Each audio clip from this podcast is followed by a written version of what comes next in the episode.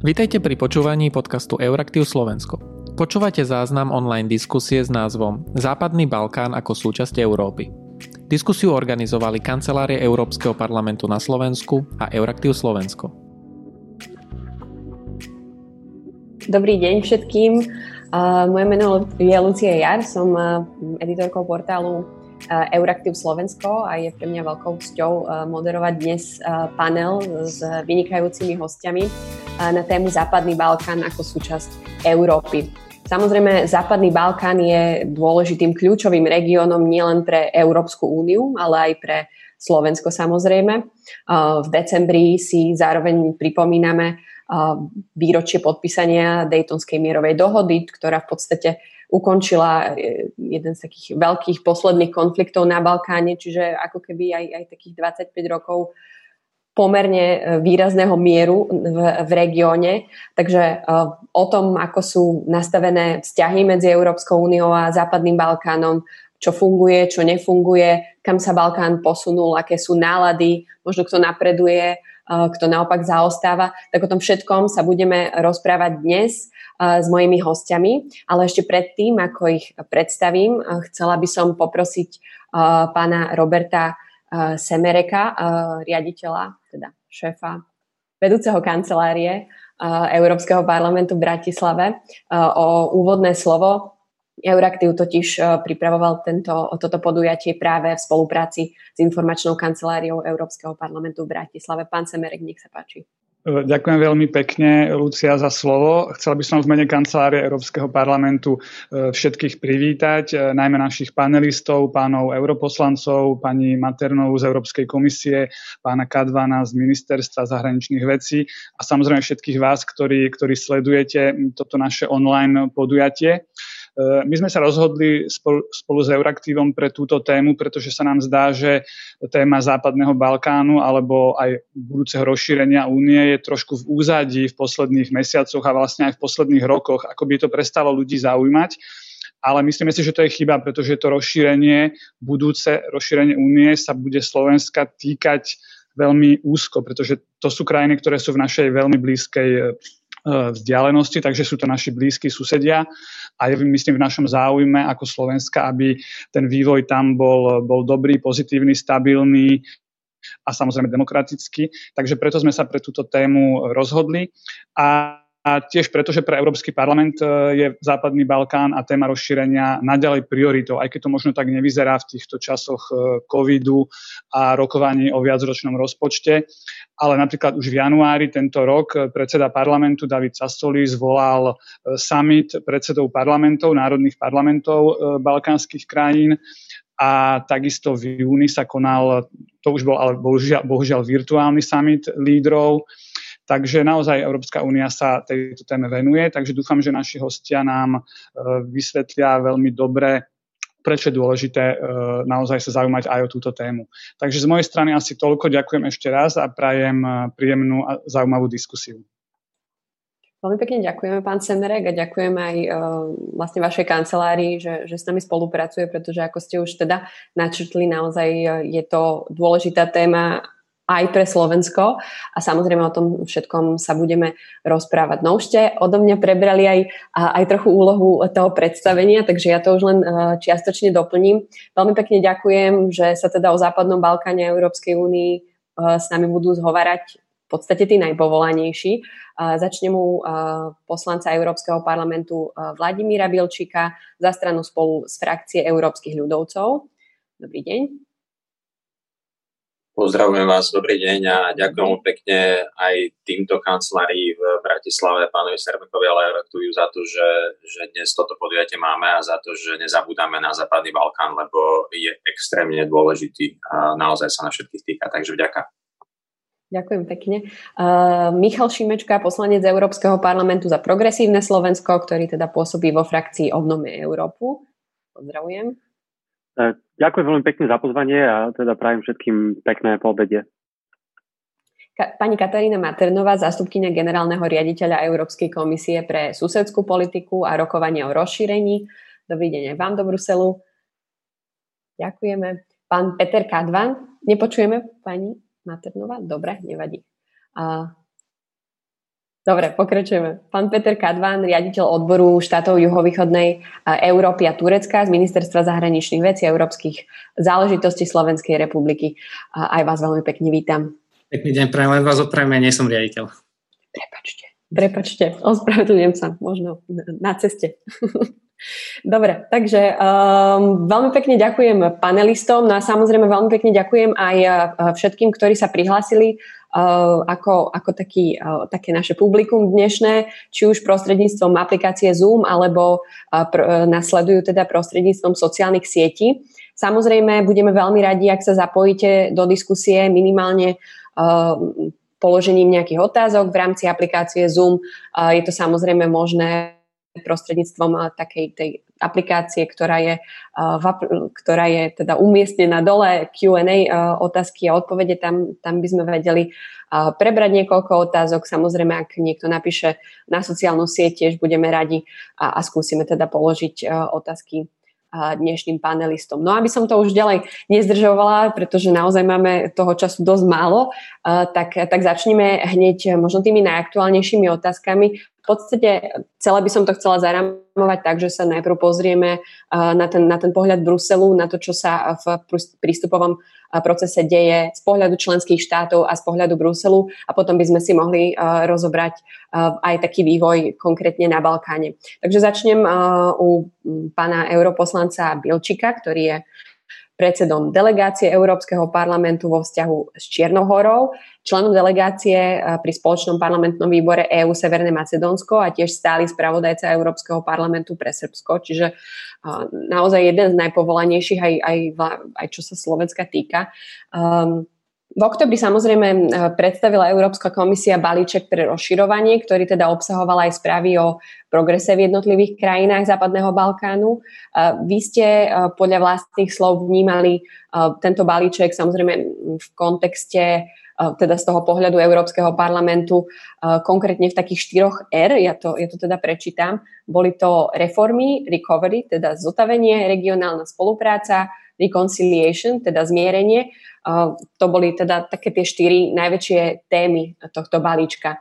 V čom teda tieto správy sú možno iné ako tie predošlé, respektíve kam sa hlavne e, z pohľadu Európskeho e, parlamentu ten vývoj posúva? Ďakujem pekne za aj otázku, aj za uvedenie a ešte raz vďaka za to, že máme toto podujatie. Ja mám inak dnes e, naozaj taký deň v znamení Západného Balkánu.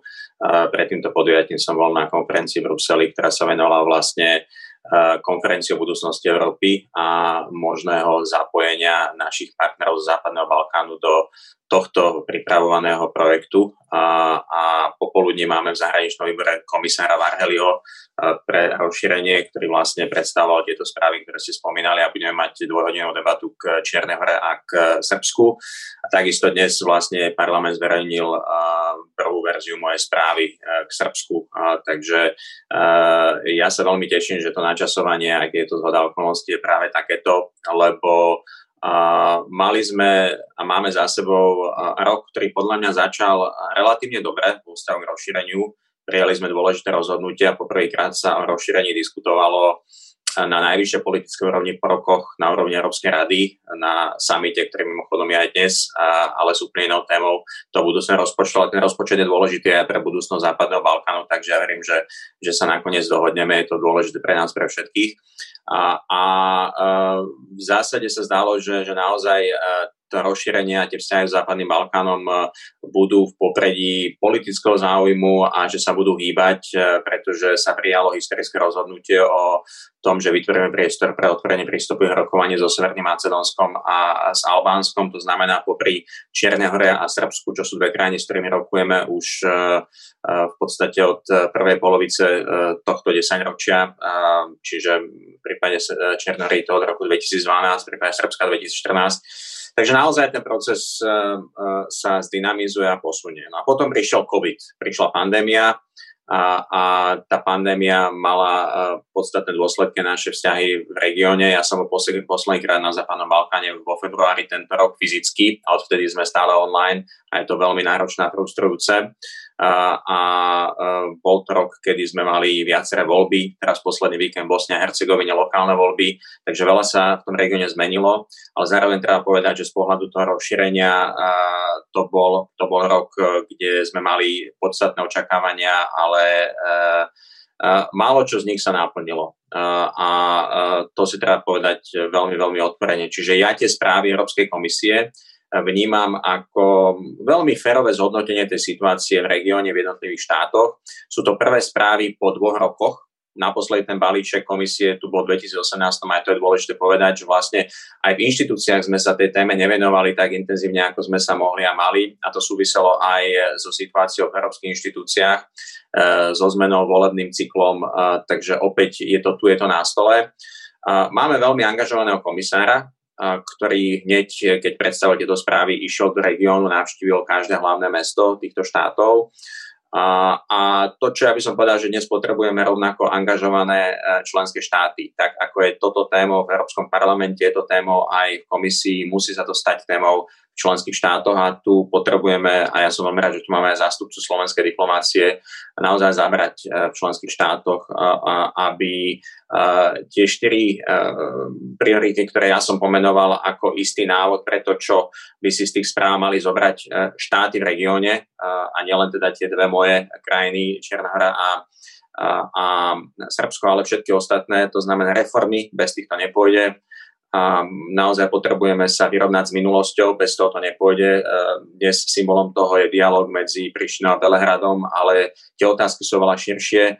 25 rokov Daytonu a stále veľmi náročná politická situácia v Bosne a Hercegovine je a musí zostať vykričníkom pre nás, pre všetkých.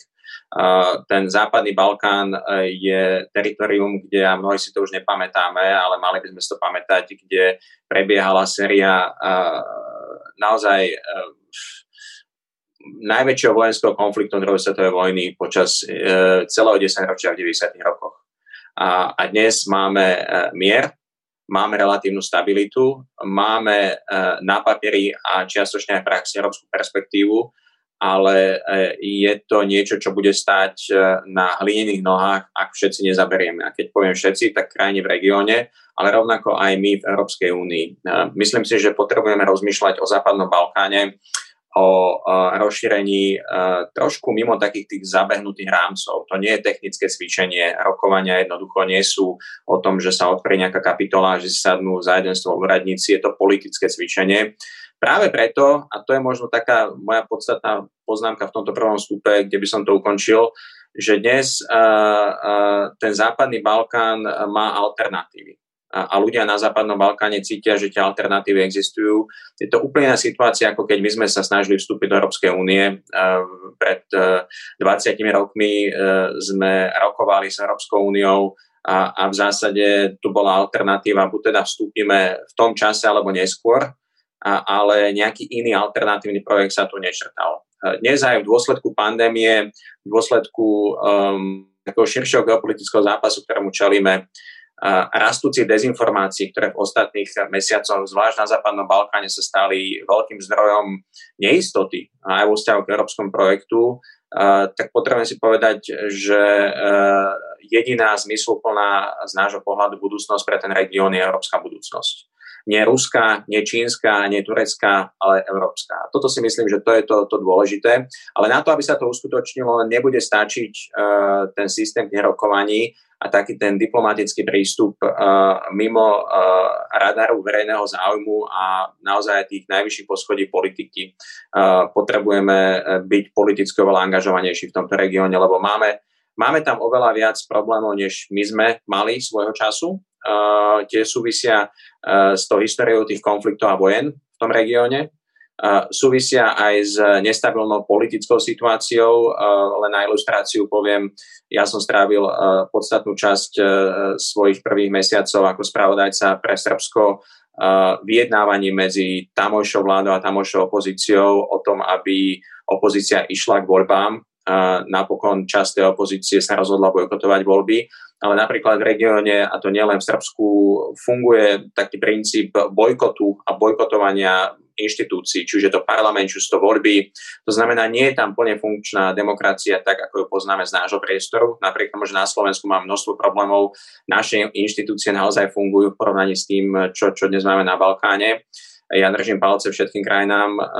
Kolega Šimečka je tieňový spravodajca pre Albánsko, tam takisto máme veľké problémy a budú tam voľby budúci rok. Um, a chystajú volebnú reformu.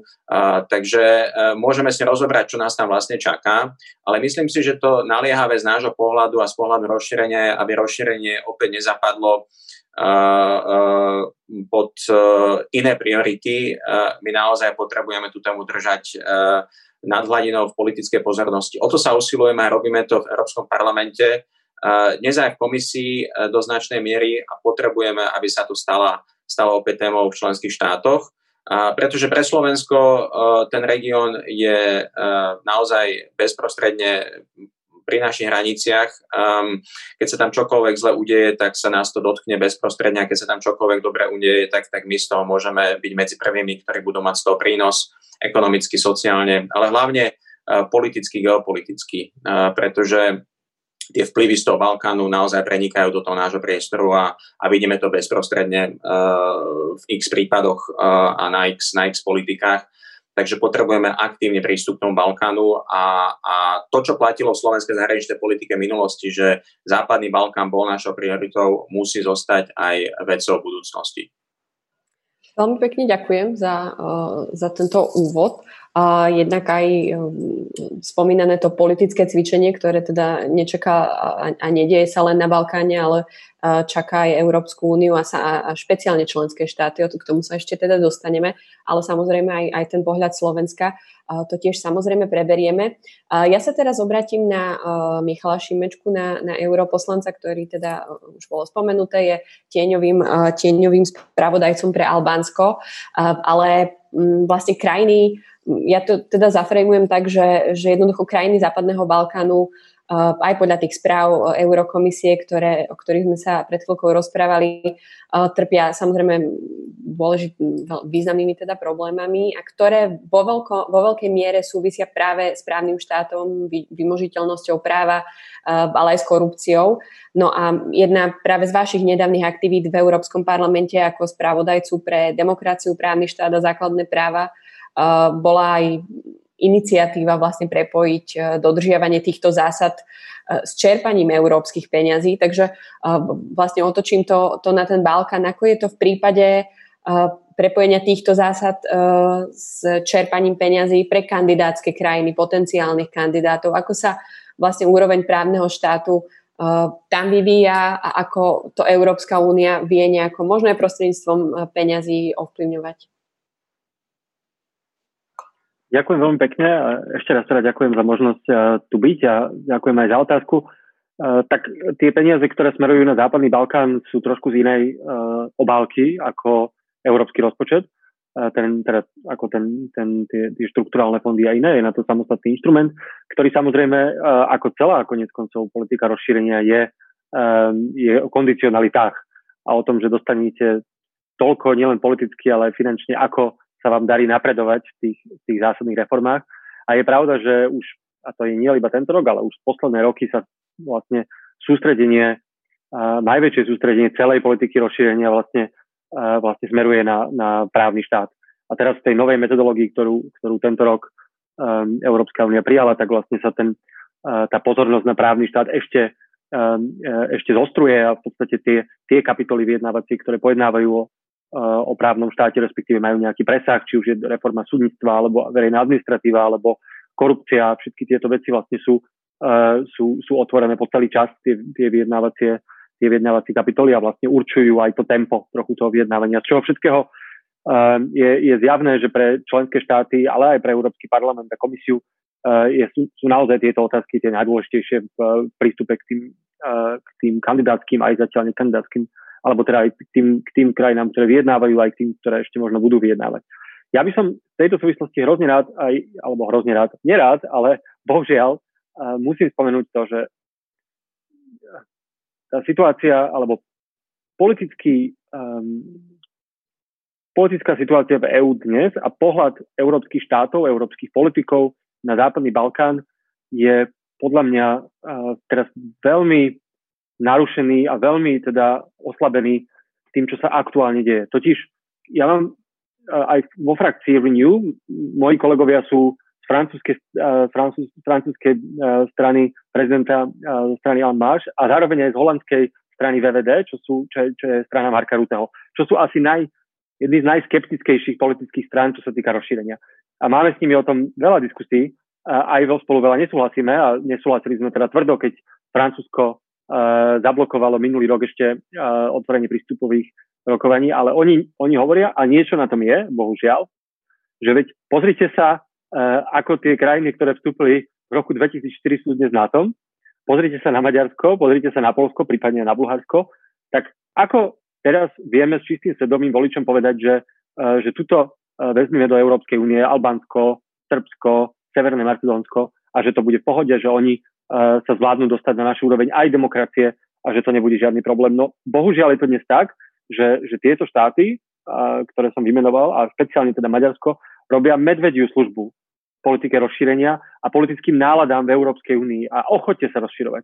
A to, čo sa deje dnes, máme dve členské štáty, ktoré blokujú 1,7 biliónovú balík peňazí a, a ohrozujú nás všetkých ostatných, ktorí tie peniaze potrebujeme, tak teraz sa žijeme do, do role politikov, ale aj občanov, ktorí si tak hovoria, že no, tak teraz je to Maďarsko a Polsko a tak čo keby sme teda zobrali potom už v budúcnosti, že budeme mať Srbsko, budeme mať Albánsko, no a nebude to to isté ešte horšie?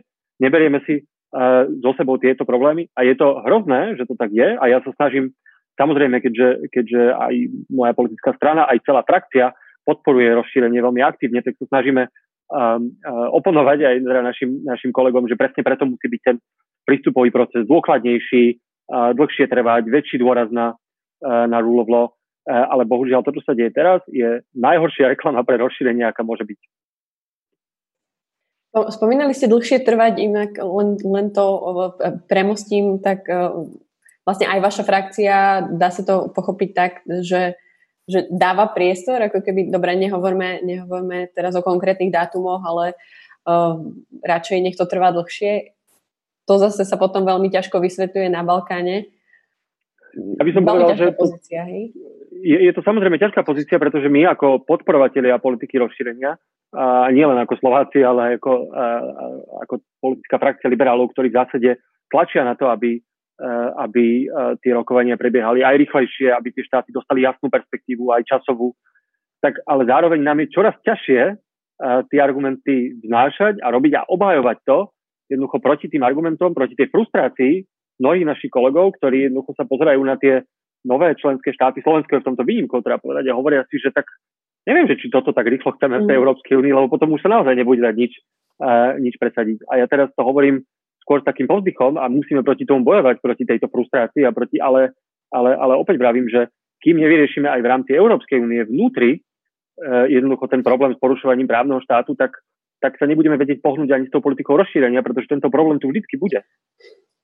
Takže to ide ruka v ruke. Ja sa ešte trošku vrátim k tomu balíčku rozširovania, aby sme ostali pri tom uh, bruselskom pohľade uh, a obratím sa na Katarínu Maternovú. Uh, Európska komisia teda okrem toho balíčka rozširovania predstavila aj nový investičný plán pre regióny, čo je v podstate zaujímavá vec práve podľa spomínaného eurokomisára Verheliho, ktorý teda je práve z Maďarska by práve e, takéto vlastne lepšia spolupráca s regiónmi mala, mala prehlbiť tú skutočnú e, vlastne integráciu a s tým má v podstate skúsenosti aj Vyšegrádska štvorka, pretože aj, tá, aj tam sa ako keby ukazovalo, alebo v minulosti sa ukázalo, že, že tá väčšia európska integrácia môže naozaj skutočne podnietiť prehlbenie aj regionálnych väziev, väzieb. Ako teda budú tieto plány, hlavne tento investičný plán pre regióny fungovať v praxi? Spomaľuje možno komisia z takej tej pôvodnej snahy integrovať tú šesticu krajín nejako medzi sebou a, a viac uh, sa teda ideme rozprávať na nejakej regionálnejšej úrovni, alebo ako, ako to v praxi pra, bude vyzerať? Mikrofón? Uh, ďakujem veľmi pekne za, za pozvanie.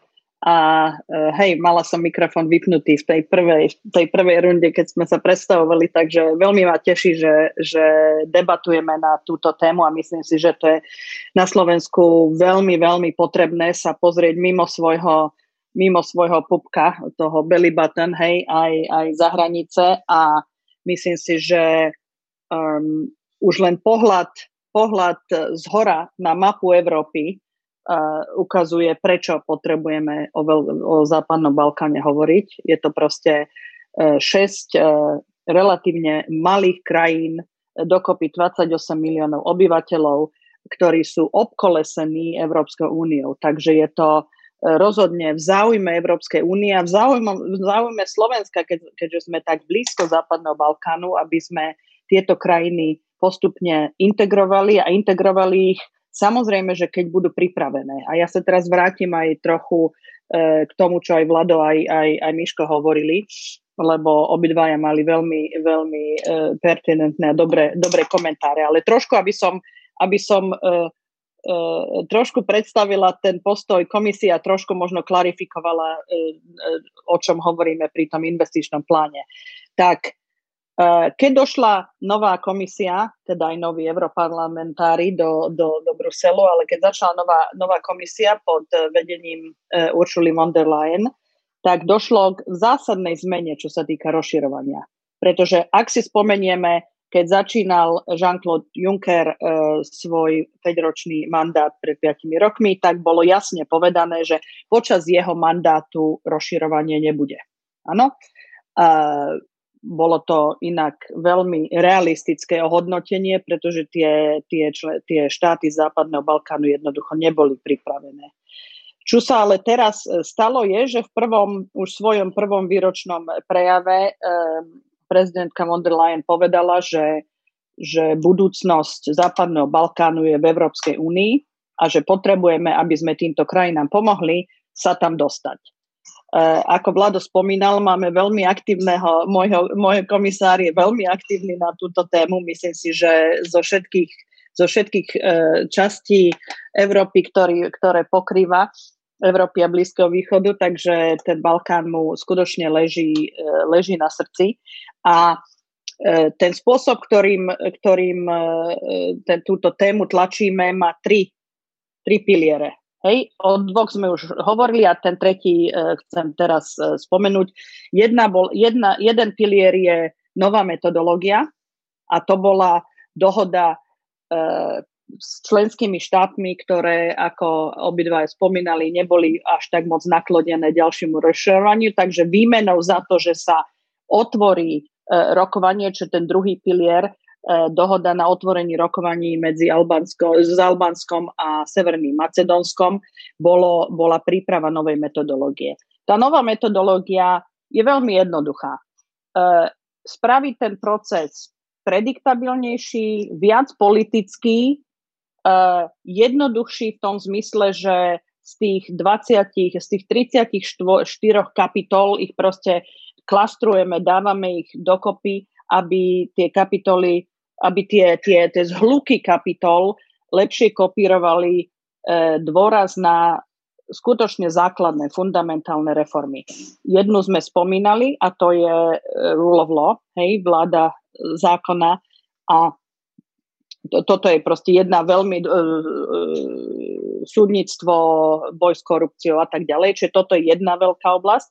Ale potom rovnako dôležité sú, je, sú ekonomické uh, piliere, že pripraviť, pripraviť tie krajiny na to, aby boli schopné fungovať uh, v single market, hej, v, jak sa to povie po slovensky, pri, pri otvorenom trhu s Európskou, s Európskou úniou to je druhá oblasť. No a tretia oblasť takých tých základných pilierov je, je sila inštitúcií a, a reforma verejnej správy, aby proste existovali v tých krajinách inštitúcie, ktoré, ktoré vedia jednak demokraticky fungovať a jednak fungovať v otvorenej, e, v otvorenej ekonomike. Čiže toto sú také tri, tri hlavné motívy a podľa toho sú zhlukované aj tie, tie, tie jednotlivé kapitoly.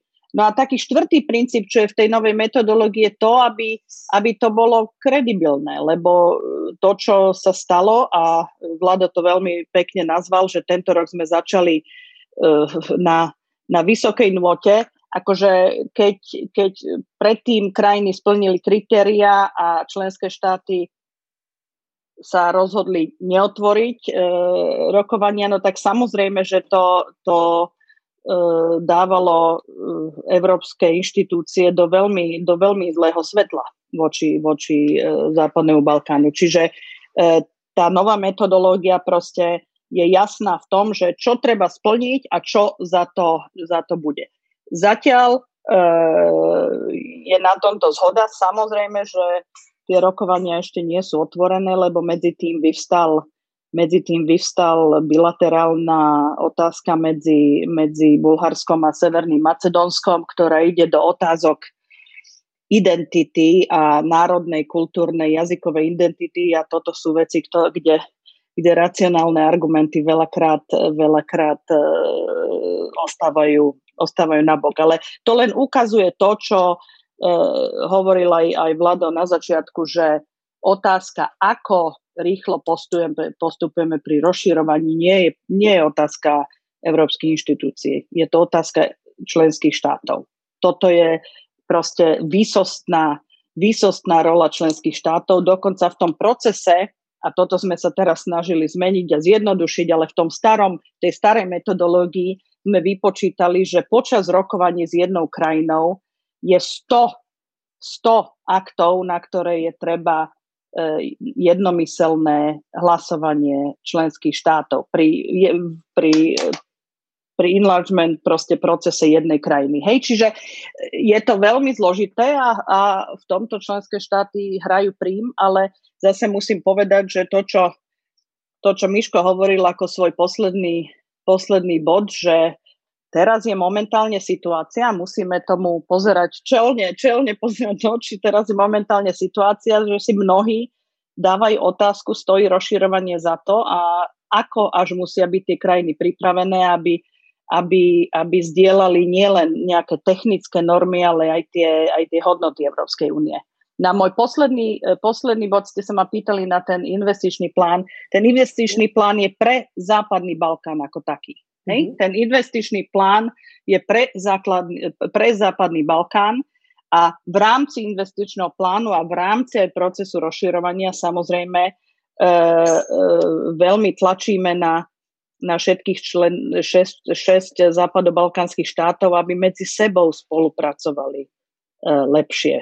A to je hlavne preto, nie len preto, že môžu vytvárať svoj samostatný spoločný trh medzi šiestimi, ale hlavne, aby sa prekonali tie, tie, tie e, spory, nielen spory, ale to, čo viedlo proste kvôli vojnám, o ktorých aj Vlado hovoril celé 90. roky, aby sa proste prekonala tá animozita medzi nimi, tak, tak to je jeden z hlavných dôvodov, prečo sa veľmi na, na, na Balkán tlačí, aby sa vytvárali E, regionálne, e, napríklad, aby mali regionálny kapitálový trh, aby mali regionálne, regionálne prepojenia, či už energetické, či transportné a tak ďalej. Čiže toto je, toto je niečo, čo samozrejme uh, sa deje, ale, ale ten, ten celkový, celkový ekonomický investičný plán do výšky 9 miliard z našich grantov E, vrátanie novej, novej garančnej schémy, ktorá môže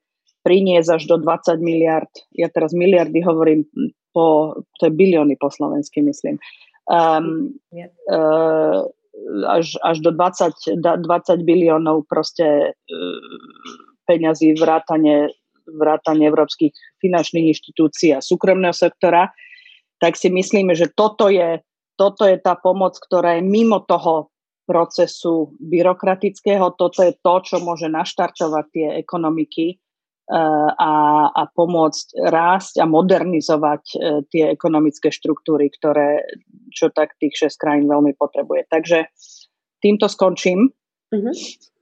a rada sa zapojím do ďalšej diskusie. Ďakujem aj za vysvetlenie toho vlastne celého konceptu, aj, aj tých investičných plánov. Spomínali ste, že členské štáty uh, vlastne hlavne rýchlosť ako keby rozširovania je nielen na pleciach samotných štátov Balkánu, ale aj teda na hlavne čo sa rýchlosti týka aj, aj na pleciach členských štátov, čiže to spomínal aj, aj Vláda Bilčík. No a vlastne členský štát samozrejme je aj Slovensko. Ako, ako teda aktivity Bruselu vníma Slovensko? Samozrejme Západný Balkán stále je deklarovaná priorita slovenskej zahraničnej politiky. Má to samozrejme viacero podstatnenia, už sme, už sme sa viacerých dotkli. Vidíte možno nejaké výzvy alebo, alebo nedostatky, hlavne teda na strane možno teraz inštitúcií, poviem to, lebo už sme, už sme tak trochu pokarhali členské štáty, ale možno teda z pohľadu členského štátu uh, vidí možno nejaký uh, priestor členský štát na, na, nejaký, na nejakú uh, väčšiu podporu zo strany Bruselu. Uh, pán, pán Kadban. Ja by som možno začal aj tým, čo povedal pán Bilčík, že z nášho pohľadu bolo dôležité to, čo sa dialo v prvej polovici roka, pretože tam marci došlo konečne k, sme prijali rozhodnutie o otvorení prístupových rokovaní s Albánskom a Severným Macedónskom. Dosiahli sme dohodu na novej metodológii prístupového procesu. Takisto bola otvorená posledná prístupová kapitola s Čiernou horou a bol vymenovaný aj osobitný zástupca Európskej únie pre dialog Belhrada-Priština, Belhrad-Priština a pre regionálne otázky Miroslav Lajčak. Čiže to sú naozaj kroky, ktoré umožňovali nejaké momentum, jednoducho ukázali sme, že máme záujem o ten región, ukázali sme, že máme záujem na jeho napredovaní a, a my máme samozrejme v úmysle to momentum nejakým spôsobom vy, využiť, pretože hm, v podstate to, čo je veľmi dôležité v tom prístupom procese, aby nezastavil, aby jednoducho tie krajiny cítili, že sa niečo deje, že to svetlo na konci tunela tam je a vedia sa k nemu dostať.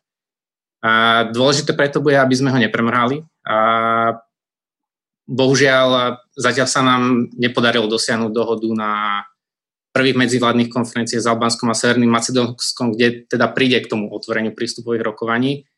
Bohužiaľ situácia je aj po včerajšej rade pre všeobecné záležitosti, kde sa to rokovalo medzi členskými štátmi, taká, že jeden členský štát s tým stále nesúhlasí práve pre tie e, veci, ktoré pani Maternová spomínala. Mm, Takže mm, jednoducho tie rokovania v rámci EÚ budú musieť pokračovať a my pevne veríme, že sa to podarí do konca roka a tie rokovania otvoriť. Čo sa týka inštitúcií, ja si myslím, že predovšetkým Európska komisia v tejto oblasti robí naozaj dobrú prácu. Keď si prečítate aj tie hodnotiace správy komisie, tak je evidentné, že tá expertíza tam je naozaj veľmi veľká. Jeden, jeden z tých prínosov novej metodológie mal byť aj to, že členské štáty sa budú viac môcť zapájať do tvorby týchto hodnotiacich správ, pretože v minulosti boli výčitky zo strany niektorých členských štátov tým hodnotiacim správam, že sú príliš pozitívne alebo jednoducho, že sa nestotožňujú s viacerými vecami, ktoré tam sú napísané. Teraz dostanú väčší priestor na to, aby tam zaslali, dáme tomu svoje stupy a viac sa zapojili do tej prípravy hodnotiacich správ. Čiže ja si nemyslím, že tu je nejaký priestor eh, zásadný na kritiku európskych inštitúcií. A možno by som nadviazal na to, čo pán Šimečka povedal. A áno, my súhlasíme s tým, že je potrebný väčší dôraz na, na oblasť právneho štátu, na tie reformy, ktoré sú nevyhnutné, aby tieto krajiny spravili na to, aby sa priblížili k EÚ a v konečnom dôsledku do nej potom vstúpili. Ale hm, ono to nie je v prvom rade o zodpovednosti členských štátov alebo inštitúcie, ono je to v prvom rade o tom, aké reformy e, tie kandidátske krajiny robia. A nielen na papieri, ale ako ich aj dokážu implementovať a ako dokážu tie ciele a kritéria, ktoré im Európska únia stanovila, ako ich dokážu naplniť. Čiže áno, členské štáty tu majú svoju zodpovednosť a tá, tá úloha je tam naozaj kľúčová. Aktuálny stav, keď jedna členská krajina ten proces blokuje pre bilaterálne otázky, je samozrejme negatívna, ale v prvom rade je to o tých kandidátskych krajinách, ako, ako robia tie reformy. Samozrejme, keď oni splňa tie kritéria, ktoré sú nastavené, potom je to už na strane členských štátov, aby splnili tie svoje záväzky a otvorili dajme tomu ďalšiu prístupovú kapitolu v prípade Albánska Macedónska, aby otvorili tie prístupové rokovania. ale v prvom rade tá zodpovednosť je naozaj na tých kandidátskych krajinách. Čiže ja si nemyslím, že e, by to bolo e, o tom, že európske inštitúcie by nejakým spôsobom to brzdili. Skôr je to naozaj o tom, aby členské štáty naozaj možno naozaj sa občas pozrieť na to strategickejšie, ako to bolo spomenuté, je to politický proces, nemal by to naozaj sklznúť do tých technikálí, ale súčasne kandidátske krajiny naozaj tú svoju domácu úlohu musia spraviť a a potom je to na... A v podstate tým, tým spôsobom presunúť zodpovednosť na členské štáty a keď tým pádom tá lopta je potom na nich. Uh-huh. Um, ešte sa samozrejme dostaneme k tomu, že čo možno konkrétnejšie uh, robí v regióne Slovensko, ale uh, chcem možno trochu posunúť debatu aj priamo do regiónu. Už sme v podstate prešli vlastne tie úlohy alebo tie, také posl- taký posledný vývoj, ktorý sa dial v Bruseli a zo stran uh, zo strany inštitúcií a samozrejme spomenuli sme aj aktivity členských štátov Európskej únie v rámci tohto procesu. Poďme ale teda do regiónu a obratím sa na europoslanca Bilčika. Samozrejme tie vaše primárne, regio- teda primárne krajiny, ktorým sa venujete, je teda Srbsko, Čierna hora, už som to spomenula, čiastočne teda aj Severné Macedónsko, ale ostane teraz Srbsko a v Čiernej hore, pretože jednak tieto krajiny sú samozrejme na čele toho celého procesu. Um, na druhej strane v oboch krajinách vlastne teraz nedávno prebehli uh, voľby, kým v Srbsku teda uh, ostala tá koalícia Srbskej progresívnej strany na čele s veľkým a vlastne obhajila si víťazstvo, tak v Čiernej hore tam sme zaznamenali uh, zmeny, aj sme sa o tom rozprávali, mali sme uh, rozhovor s vami, aj tu máme vlastne takú otázku, ktorá s týmto čiastočne súvisí, že, uh, že ak um, európske krajiny žiadajú od eh, členských štátov a, teda od kandidátskych krajín, vrátane napríklad Srbska, eh, dodržiavanie zásad právneho štátu a potom im blahoželajú napríklad Donald Tusk, Sebastian Kurz, eh, teda napríklad Vučičovi konkrétne, ktorý, ak si spomenieme na to, že práve on má napríklad o mnoho bližšie, zdá sa, k, k neviem, či už Gorbánovi, k slovinskému premiérovi, ale potom aj k iným krajinám, tak vlastne ako možno um, celý, celý ten proces je vnímaný. Tak možno povedzme si trochu viac o, o tejto dvojici uh, krajín. Um, aký je tam vývoj a, a ako to hodnotíte? Uh, ďakujem vám pekne za slovo. Uh, myslím si, že ako taká úplne všeobecná odpoveď na tie otázky, ktoré ste položili, je, že pracujeme s tým, čo máme a to je proste politická realita. My máme nejakú politickú realitu v tom regióne, takisto máme nejakú politickú realitu aj v samotnej Európskej únii. A podľa mňa je veľmi dôležité pracovať s tou realitou čo najlepšie, tak aby sme z nej vyťažili to, čo v podstate chceme. A to, čo chceme, je mm, stabilnejšia, európskejšia budúcnosť pre ten región a, a ideálne kompletizácia toho procesu rozšírenia, ktorý, o ktorom sa bavíme. A teraz to chcem počerknúť a pán Kadman to vlastne už aj tak načrtol o 20 rokov. My sme dali perspektívu, európsku perspektívu týmto krajinám pred 20 rokmi vtedy to prvýkrát zaznelo po vlastne vojne v Kosove. Čiže toto nie je niečo, čo by prišlo včera a práve preto si myslím, že jedna z vecí, ktorú do toho potrebujeme dostať, je nejaká základná dôvera. My môžeme mať nejaké politické rozdiely medzi sebou, a, ale e, teraz e, postaviť debatu, že či niekomu blahoželám alebo neblahoželám, tak to je, to je podľa mňa e, opäť posúvanie tej témy niekde mimo misu pretože my aj keď blahoželáme, posielame veľmi jasné odkazy a myslím si, že toto bolo aj veľmi jasne odkomunikované zo strany, zo strany politických lídrov, ktorých ste spomínali. A práve vždy na pamäti ten cieľ. A k tomu cieľu sme sa zatiaľ 20 rokov nedostali. To znamená, že um, potrebujeme my v Európskej únii uh, byť aj v niečom veľkorysejší a zároveň oveľa viac politicky do toho cieľa investovať a to je evidentné, bez toho to nepôjde, bez toho sa nepohneme, pretože ten západný Balkán dnes je e, v niečom v horšej kondícii vo vzťahu k tomu cieľu, než bol uh, uh, pred niekoľkými rokmi. Práve preto, že, že tá dôvera uh, a aj tá situácia v tom regióne nie je jednoduchá. A viacerí ďalší zahraniční hráči sa snažia zohrávať veľmi, veľmi aktívnu, často podprahovú, ale veľmi, veľmi efektívnu aktívnu úlohu, aby naštrbili to smerovanie toho regiónu smerom k Európskej únii. A niekedy to majú jednoduchšie, ako to máme my, ale pripomeniem, Európska únia, my všetci sme zďaleka najväčším investorom v regióne, Zďaleka sme poskytli tomu regiónu najmasívnejšiu pomoc uh, po nástupe pandémie, uh, finančne, materiálne. Uh, často ale to nie je úplne vidno v komunikácii, ani v našej európskej komunikácii. A teraz, keď poviem našej európskej, tak hlavne mám na mysli európskych politikov. Členské štáty, toto opäť nie je len inštitucionálna vec, um, ale takisto ani v komunikácii líderov v tom regióne. Eh, Európa sa stala pre mnohých eh, politikov v tom regióne jeden z nástrojov na eh, získanie mocenských bodov, nie nevyhnutne strategický cieľ, za ktorý sú vždy ochotní a všade sa postaviť a to súvisia aj s tým, že na tom pracujeme už 20 rokov. A myslím si, že toto zlomíme len vtedy, keď povieme, že to rozšírenie naozaj chceme. A tu len zareagujem uh, a aj trošku na uh, kolegu Míša Šimečku. Ja si myslím, že tá debata o tom, že uh, toto je nejaký boj východu so západom, je v Európe všeobecne veľmi nešťastná. My jednoducho musíme mať cieľ e, jednej európskej spravodlivosti, jedného princípu právneho štátu a jedného rozšírenia pre všetkých.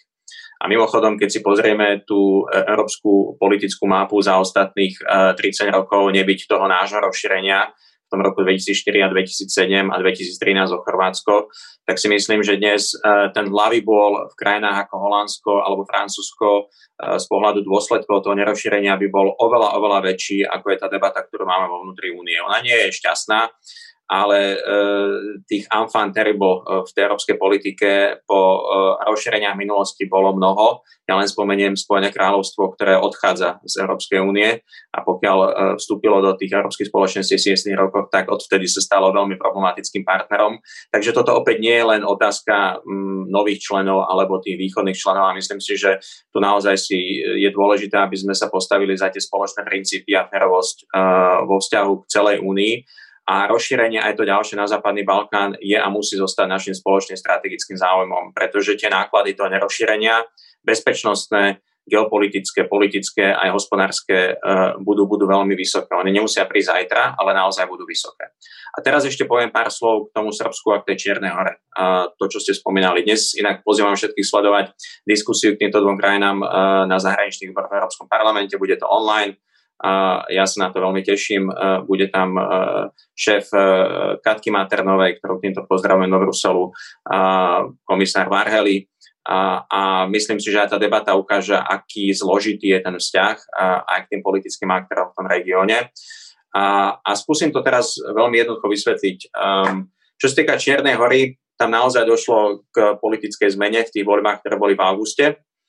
A to, čo je dnes veľmi dôležité, je, aby tá politická zmena znamenala, že ten proeurópsky, prozápadný kurz, to smerovanie tej krajiny, založené na princípoch uh, uh, multietnické liberálnej demokracie, nebude podkopané.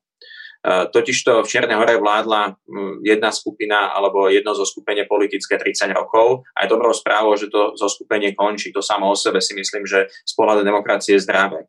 Problémom je, že tam nie je jasná politická alternatíva a Čiernohorci budú rozhodovať o svojej novej vláde začiatkom decembra a ja im držím palce, aby naozaj tá vláda um, bola um, taká rozhodná, akí rozhodní sú Čiernohorci samotní. Uh, v Čiernohore máme dlhodobo vysokú podporu obyvateľov a myslím si, že tí obyvateľia si zaslúžia, aby tá budúca vláda pokračovala v tom, čo chcú a, a to je tá cesta ďalej do Európskej únie a Čierna hora je v situácii, kedy potrebuje začať zatvárať rokovacie kapitoly. V zásade my sme všetky kapitoly otvorili a dnes máme veľkú debatu o otváraní kapitol, ale myslím si, že tá hra nie je o otváraní kapitol, tá hra je naozaj o zatváraní kapitol. A tu verím, že aj naši bulharskí kolegovia, s ktorými, s ktorými ja som mal v ostatných dňoch veľmi intenzívne debaty a e, Tiež nesúhlasím s tým, že blokujú Severné Macedónsko eh, v tom, v tom rozhodnutí začať eh, prístupové rokovania, že nájdu spôsob, ako eh, toto veto prelomiť do budúceho mesiaca. Potrebujeme naozaj pokračovať v tom, kde sme začali začiatkom tohto roku a to sú pozitívne správy vo vzťahu k rozšíreniu. A teraz k Srbsku. Ja vlastne dnes som zverejnil svoju správu k Srbsku, bude o tom veľká diskusia. A Srbsko je najväčšou krajinou v regióne a, a, a myslím si, že to rozšírenie e, má najmä zmysel, ak to najväčšia krajina bude e, jeho súčasťou. Je tam viacero otvorených otázok, ktoré súvisia s minulosťou. Jedna z nich je otázka normalizácie vzťahov medzi Belehradom a Prištinou. Pokiaľ ten vzťah nebude normalizovaný, tak to naozaj robí aj naše vzťahy s Belehradom náročnejšími. Aj vzhľadom na to, že tam vstupujú do toho rôzni vonkajší aktéry vrátane Ruská a Číny, e, ktorí majú svoje postavenie v OSN a, a naozaj tá geopolitická hra e, je oveľa zložitejšia, e, než sú len nejaké technické rokovania o kapitolách. Aj preto si myslím, že je dôležité, aby do toho členské štáty aktívne vstupovali a ja teda držím všetky palce uh, uh, Lajčakovi, aby ten dialog sa hýbal ďalej. Nie je to jednoduché, pretože dnes máme zvlášť zložitú a nestabilnú situáciu v Prištine. Myslím si, že Belehrad je pripravený, pripravený rokovať. No a politicky, politicky v Srbsku tá situácia je veľmi zložitá.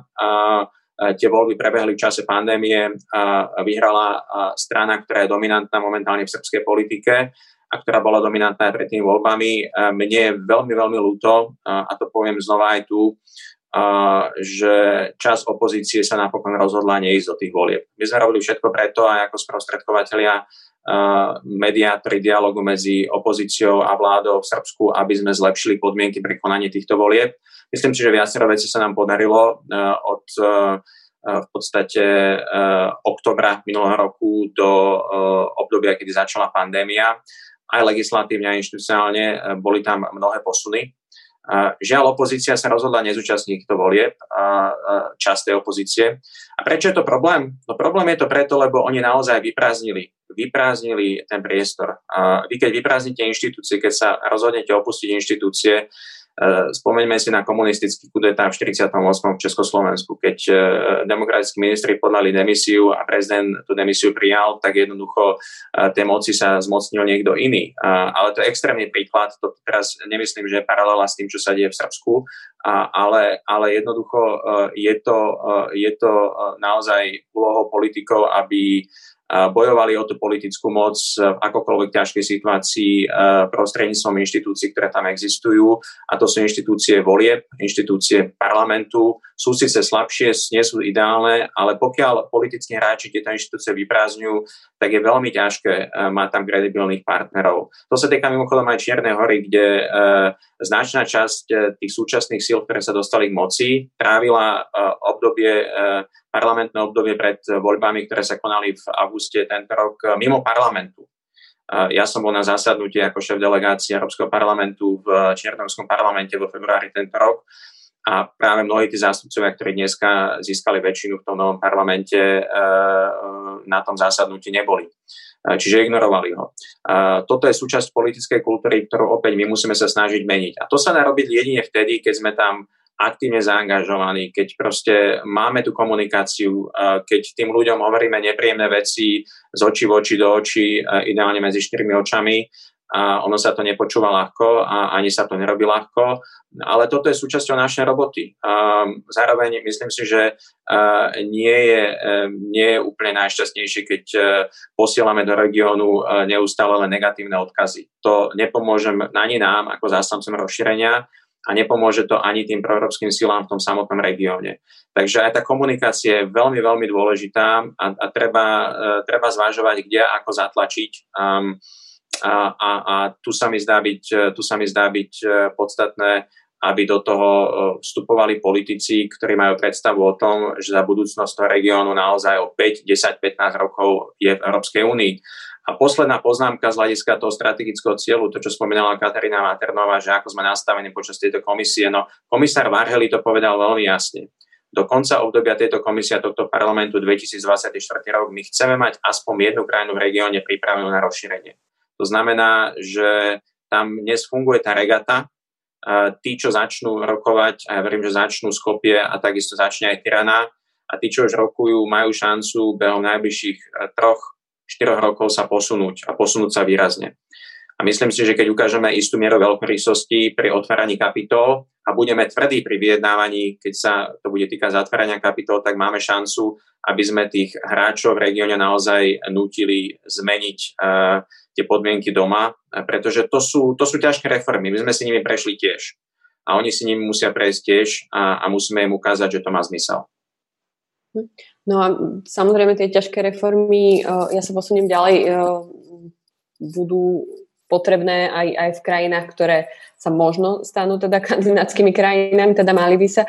Stále hovoríme o, o Albánsku a Severnom Macedónsku. V podstate tie spomínané dobré správy z marca sa týkali práve týchto krajín. Francúzsko vlastne, ktoré blokovalo otvorenie negociácií so Severným Macedónskom. Vlastne to po tom spomínanom aj takom tlaku celkovom v Európe vlastne stiahlo to svoje veto. Holandsko je opäť to, to zase sa prepája skôr s otváraním Albánska. Najnovšie už sme to otvorili viackrát, má, má veľký problém Bulharsko s otváraním týchto negociácií.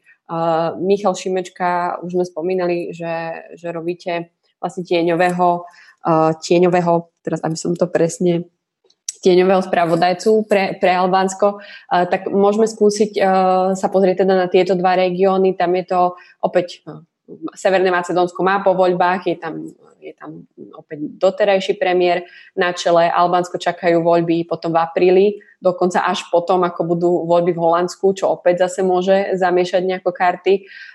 Aký je tam vývoj, ako to tam sledujete? Um, áno, ďakujem veľmi pekne asi nadviažem aj na to, čo hovoril, čo hovoril Vlado Bilčík, tak je pravda, že trošku nešťastne sa tie, tie dve krajiny teraz majú taký spoločný osud, uh, Severné Macedónsko a Albánsko a to bolo vlastne od, od toho momentu uh, toho francúzského veta.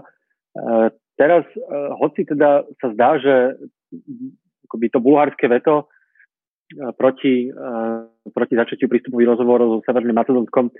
Je, je tou, tou hlavnou správou dňa, že to bola aj, aj, aj téma ministrov pre európske záležitosti tento týždeň, tak ten problém e, je v Albánsku trošku samostatný a možno aj v tieni trochu tej mediálnej pozornosti, pretože kým naozaj v Severnom Macedónsku bolo taký, taký pozitívny, to malo taký pozitívny drive a aj, aj sme sa mnohí akoby dívali na to s optimizmom aj na znovu zvolenie premiéra Zajeva, ktorý je akokoľvek, čo, čokoľvek sa dá o ňom povedať, tak minimálne proeurópsky politik, ktorý po rokoch vlády uh, uh, grujevského ľudí, alebo teda tej, tej grujevského strany naozaj priniesol taký čerstvý vietor a takú nejakú nádej, že to Severné Macedónsko a potom samozrejme tá dohoda s Gréckom a tak.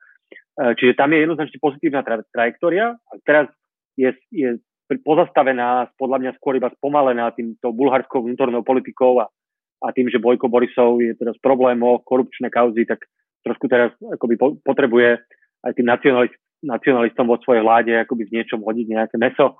Je, ale to si myslím, že, že je skôr dočasná vec. Problém s, tým, s tou druhou krajinou, s Albánskom, je trochu ten, že, že, že Albánsko je akoby permanentne tak trochu v politickej kríze, e, kde tie politické strany e, naozaj berú ten konflikt, ako je, hrajú o všetko. A to je vždy problém pre demokraciu. Tam sa zdalo na začiatku, vlastne na začiatku roku, že, e, že, že smerujú tie dve najväčšie, najdôležitejšie politické strany, teda socialisti premiéra e, Eddieho Rámu a demokratická strana, opozičná hlavná strana a teda to európske hnutie, že smerujú k nejakej dohode po tom, čo, čo tam boli problémy teda s, s komunálnymi voľbami, potom sa snažili odvolať prezidenta, ktorý, ktorý, v tom, e, ktorý tie, tie komunálne voľby nejakým spôsobom posunúť. Komplikované to bolo, ale zdalo sa, že sa vedia dohodnúť na volebnej reforme všetky politické strany v parlamente, pretože tie voľby, keďže budú budúci rok, tak aby minimálne tie, tie podmienky boli pre všetkých férové a že to bude nejaký akoby základ nejakého širšieho kompromisu, a, a, ktorý, s, ktorými potom, s ktorými potom Albánsko aj mohlo, mohlo lepšie uskutočňovať tie reformy, ktoré Európska únie žiada. Problém je v tom, že teraz koncom leta sa dohodla, prešla parlamentom tá volebná reforma, ale opäť prešla uh, silovo tak trochu, uh, akoby väčšinou ktorú, má, ktorú majú socialisti a premiér, aj, aj špeciálne tá úprava toho volebného práva, práva z toho, ako to má možnosť vidieť skôr ako by prospech premiéra, aby mohol ľahšie znovu zložiť nejakú, nejakú vládu. Čiže, takže to nevedstí opäť nič dobré. A aj z tohto dôvodu uh, sú krajiny, členské krajiny Európskej únie, ktoré majú veľkú, akoby veľkú skepsu voči, voči Albánsku. Nie je to iba Francúzsko, je to teda presne, ako povedali, predovšetkým Holandsko a tá skepsa pretrváva. Sa, sa obávam aj z toho, čo ja akoby mám tie, tie, tie rozhovory aj u nás vo frakcii. Um, a nemysl, ani to teraz nevyzerá, že by sa, že by sa bohužiaľ aj čo sa týka reforiem, Albánsko vedelo v tých najbližších mesiacoch nejak výrazne posunúť dopredu tým, že bude predvolebná kampaň, ktorá opäť akoby vyhrocuje tú situáciu. A ani tá, tá, tá správa Európskej komisie nepoukazuje na nejaký zásadný posun dopredu vo väčšine tých kľúčových uh, oblastí, či už je to boj proti korupcii, alebo je to súdna reforma, je skôr akoby komisia tak diplomaticky hovorí, že sa nič nestalo, veľmi výrazne, že sa neposunulo. Takže tam uh, ja si myslím, že ak očakávať nejaký akoby výrazný zlom smerom akoby dopredu, tak je to po tých voľbách ale ja to nevidím to úplne v tejto chvíli krátkodobo optimisticky. No a chcel by som sa ešte, keď, keď môžem vrátiť k tomu, že, že samozrejme súhlasím s tým, že ten pohľad východ-západ je zlý a, a, a, a je tam aj veľa akoby um, predsudkov, ktoré majú naši partnery v západnej Európe, staré členské štáty voči, uh, voči novým členským štátom, aj voči Balkánu. Je to jednoducho, je to tak. A, a s tým treba pracovať. A, a zároveň je to tak, že to rozšírenie z roku 2004 bolo objektívne aj akokoľvek iné obrovským úspechom Európskej únie. Um, ekonomicky, politicky nerozbilo to Európsku úniu, ako sa mnohí obávajú. Uh, neochromilo to fungovanie Európskej únie, inštitúcií. To všetko platí a treba to pripomínať. Rovnako platí ten strategický imperatív toho rozšírenia o Západný Balkán. Zároveň ale jednoducho, neviem, je, je naozaj ťažké, uh, presne ako to zaznelo v tej otázke, um, uh, oponovať alebo bojovať s tým názorom, že teraz máme Viktora Orbána, ktorý blokuje celý európsky rozpočet a ako teda, keď dajme tomu ste španielský politik alebo talianský politik, ktorý teraz, talianskí občania teraz vidia, že kvôli Viktorovi Orbánovi je možné, že proste nedostanú tie miliardy eur na obnovu ekonomiky, ktoré, ktoré zúfalo čakajú. A ako im majú tí politici španielskí, talianskí alebo ktorýkoľvek iný vysvetliť, že tak ale vlastne potrebujeme aj Srbsko s tým Vučičom, ktorý podľa všetkého, čo vidíme, je úplne rovnaký, ako ten Orbán. Hej? A prečo a, že bude robiť rovnaké veci? A ja teraz hovorím, že toto je podľa mňa úloha aj pre nás, ktorí vnímame tú, ten, tú, tú, tú strategickú um, akoby víziu zjednotenej Európy, ktorí sme aj cítime solidaritu s tými obyvateľmi Západného Balkánu, pretože sme tam tiež boli. A chceme, ale, ale proti, to, toto je podľa mňa tá výzva, ktorej sa musíme chopiť. Um, a, a, a znamená to, si myslím, aj to, že Európska únia jednoducho musí byť keď hovoríme o tom, že potrebuje politickejší prístup, že nielen technokratický, tak musí byť politickejší aj v tom, že hovoriť, že toto je proste autokrat, autokratická tendencia v tejto krajine alebo v inej a že proste jednoducho takto, tak, takto si to naozaj nepredstavujeme tie európske hodnoty a, a bude to znieť tvrdo a možno to na chvíľu spomalí uh, ten proces alebo to možno odradí nejaký, nejakú časť srbskej politickej elity alebo inej, ale proste keď nebudeme hovoriť pravdu, tak jednoducho podľa mňa, uh, podľa mňa neprekonáme ani tú, ani tú skepsu, ktorá teraz panuje v istých častiach Európskej únie. Uh-huh. No aby som ešte mm, vlastne dokončila uh, precho- uh, vlastne taký prehľad tými krajinami. Uh, ostalo nám, ostala nám Bosna, o ktorej sa teda pomerne málo, ešte menej počúva ako o tých ostatných krajinách. No a samozrejme Kosovo. V, v otázke Kosova o mnoho viac je taký znejúcejší ten proces Priština medzi teda Prištinou a Belehradom. Tam je ešte zaujímavý element, že sa vlastne v tých posledných mesiacoch do toho procesu snažila zapojiť americká administratíva. Sledovali sme vlastne ako, ako prezident pozval, americký prezident pozval obe strany, snažil sa predstaviť ako keby nejaký špecifický úžasný nový plán, ktorý vlastne až tak veľmi sa až tak veľmi ničím nový nebol, respektíve sa, sa o mnoho viac dotýkal takých oblastí ako presťahova- bilaterálnych oblastí ako neviem, presťahovanie teda ambasády do Jeruzalema alebo diverzifikácia e, energetiky a podobne. Čiže e, vníma e, pani Maternová Európska únia aj vlastne iných hráčov, napríklad teraz tie Spojené štáty americké, ako, ako dostatočných partnerov v tomto regióne, alebo, sa, alebo je, je, naozaj má tú pozíciu tej prvej vlastne ligy, ktorý, ktorá vedie tie, tie diskusie, napríklad aj v prípade Srbska a Kosova, ale dáme tomu aj, aj v, tom, v tej Bosne. Um, ďakujem veľmi pekne. Uh, uh, takto, aby som Eh, to uviedla na, na, na, tak, tak, tak. na pravú na mieru. mieru. Eh, rozhodne, rozhodne vnímame veľkú aktivizáciu mnohých hráčov v tomto regióne. Ja by som, a myslím si, že aj, aj ostatní páni to spomínali, treba si uvedomiť, že tomto regióne sa sa veľmi aktivizujú, bola spomínaná Čína, bolo spomínané Rusko, Turecko, Saudská Arábia, proste západný Balkán práve kvôli práve kvôli tej blízkosti Európskej únie je takým, takým e, divadlom, kde sa, kde sa deje aktivizácia mnohých hráčov a preto len chcem, preto len chcem e, zdôrazniť to, čo už aj, aj Vlado, aj, aj, aj, aj Miško hovorili, že, že je to skutočne strategický záujem EÚ, aby Západný Balkán bol integrovaný ale západný Balkán môže byť integrovaný len vtedy, keď tie krajiny budú pripravené. A o tomto tá celá debata je.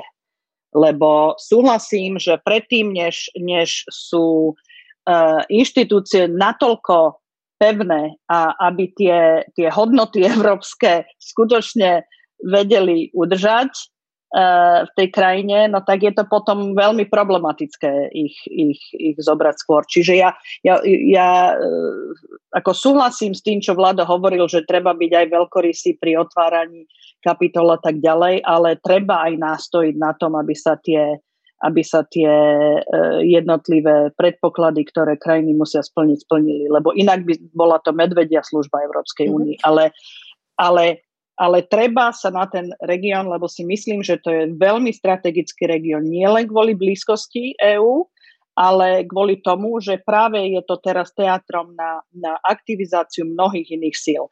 Na malý príklad toho, a to, sa mi, to, to si myslím, že sme zareagovali, pr- prvýkrát sme takto zareagovali dobre a rýchlo, keď začal COVID a keď Európska únia bola, pamätáte si tie prvé týždne v, 2000, v marci, proste e, e, každý hľadel na seba a bol, zatvárali sa hranice medzi EU krajinami a zakázalo sa vyvážať masky z jednej krajiny do druhej. Tak to bola práve doba, kedy, kedy sa veľmi aktivizovala aj Čína, aj, aj, aj Rusko s množstvom dezinformácií a kde sa veľmi poukazovala na to, ako je Európska únia um, zahladená do seba, ako kašle na svojich susedov a tak ďalej. A my sme vtedy, uh, my sme vtedy uh, zareagovali si myslím veľmi rýchle a dali sme dokopy tým, tým Európa. Uh, tým pod, pod slovom tým Európa sme sme e, veľmi, veľmi expresne rea- realokovali všetky peniaze, čo sme mohli, nakúpili sa materiály začali sa masívne proste posielať lietadlá a tak ďalej, konvoje s, s pomocou. A, tak, a, a dokonca pre Balkán sme hneď rapidne hovorili aj s, s finančnými inštitúciami, aby sa zainvestovalo nielen do materiálu pre, pre nemocnice, ale aj do finančnej pomoci na, na, na economic recovery, hej, na, na navrátenie sa do, do neviem, jak poviete recovery po slovensky, um, obnovu. Ekonomické obnovy, áno, ekonomické obnovy. A, a podaril sa, podaril sa proste zvrátiť ten negatívny dojem. Robili sme dokonca v lete, v lete E, výskumy verejnej mienky a je jednoznačne videná Európska únia v každej krajine ako tá, ktorá najviac e, pomohla a, a zareagovala rýchlo. Čiže toto bol tak prvýkrát, keď sme si hovorili, že nielen, že musíme pomôcť, ale musíme o tom komunikovať, lebo komunikovanie o tom, čo robíme, je taká európska, e, taká európska slabosť. Čiže to som len chcela povedať na, na, ako reakciu. Čo sa týka Kosova, na Kosovo a na ten dialog ste sa ma špeciálne pýtali, e, Spojené štáty boli vždy tradične veľkým zastancom v, v tomto regióne e, európskej perspektívy. E, a veľmi úzko spolupracujú naši veľvyslanci s, americkými veľvyslancami a tak ďalej. Ja si myslím, že tento, táto, tento ten, táto posledná kapitola, ktorá sa udiala vo Washingtone v septembri, nebola až tak moc šťastná. Lebo si myslím, že to nie je úplne, že to nebolo úplne, uh, úplne v súlade s tým, čo, čo, čo sa snaží robiť náš bývalý minister zahraničných vecí Miro Lajčák, alebo to, čo je proste európska, európska línia. A teraz uh, verím, že počas, počas uh, administratívy 46. prezidenta Bidena že sa navrátime do, do, do veľmi solidnej a, a konštruktívnej spolupráce, ktorú sme, ktorú sme vždy mali. Kosovo nemá jednoduchú situáciu, malo dvoje volieb, dve vlády, teraz e, tá, či rezignoval, je, je v Hágu, čiže tá, tá e, situácia jednoduchá nie je, je COVID, ale jednu vec, ktorú verím, že členské štáty, verím, že členské štáty urobia voči Kosovu a to je liberalizácia víz, pretože my nadalej trváme na to, že všetky predpoklady boli spojené a veríme, že, že Európska rada a členské štáty to, to tiež na to prihliadno mhm. otvoria. Ešte kým sa vrátim možno k tej liberalizácii víz, v súvislosti s Kosovom a samozrejme v súvislosti s Slovenskom, lebo to, e, so Slovenskom, lebo to je otázka samozrejme aj do, pre Bratislavu, tak máme celkom zaujímavú otázku uh, v súvislosti so Srbskom a, a Kosovom. Uh, divačka sa pýta, myslíte si, že za, strategicko, uh, za, za stagnáciou Srbska v prípade vstupu do Európskej únie môže byť aj otázka Kosova. Ona sa špeciálne pýta na tú otázku identity, ktorú ste už spomínali pani Maternova. Je možné alebo vhodné urobiť niečo smerom k uznaniu alebo posilneniu novej identity? A tieto veci sú historicky silne podmienené a preto nesú aj emocionálnu nálož. Je to niečo, čo sa v politike vôbec berie do úvahy? Pani Maternová, možno. Keď... Všetky otázky identity majú silnú, silnú emocionálnu nálož a, a to, ale, ale ja si myslím, že my v tomto máme veľmi uh, jednoznačný pohľad, da, že uh, budúcnosť regiónu je v Európskej únii, ale len za predpokladu, že si medzi sebou vyriešia svoje spory. Áno, čiže toto je, Vlado spomínal tú regatu, ale tu máte spojeného toho frontrunner s tým, ktorý je na chvoste, tým, že kým kým proste Srbsko s Kosovom e, si nevyriešia e, nevyriešia svoje, svoje bilaterálne vzťahy, no tak e, áno, bude Srbsko držané, bude Srbsko tým pádom ťahané dole. Takže ja len, čo môžem povedať, je, že verím, ja si, ja si nemyslím, že, oni, že to je nie riešiteľné. To je otázka, to je otázka toho, aby bol ten vonkajší, vonkajší faktor natoľko silný a verím, že, že tým, že bol Lajčák vymenovaný do tej pozície a že sa tomu môže full time venovať, že túto možnosť máme, aby, mal, aby bol ten vonkajší tlak natoľko silný, že sa obidve strany na to môžu v domácom, v domácom diskurze vyhovoriť. Hej? Toto je to, čo sme e, za posledných 5 rokov nemali, tento element, lebo nikto sa tomu nevenoval natoľko uh, full time, aby, aby, aby sa to dalo presadiť. Takže len čo môžem spraviť je držať mu, držať mu palce. Uh-huh. Takže zastúpenie Slovensko uh, ako tak má, ale ešte sa vrátim k tej spomínanej liberalizácii vín, lebo, víz, lebo to, to je samozrejme dôležitá téma pre nás. Slovensko je jednou z petice krajín, ktoré teda neuznávajú stále Kosovo. Nejdem sa vás pýtať, či ho uznáme konečne alebo nie.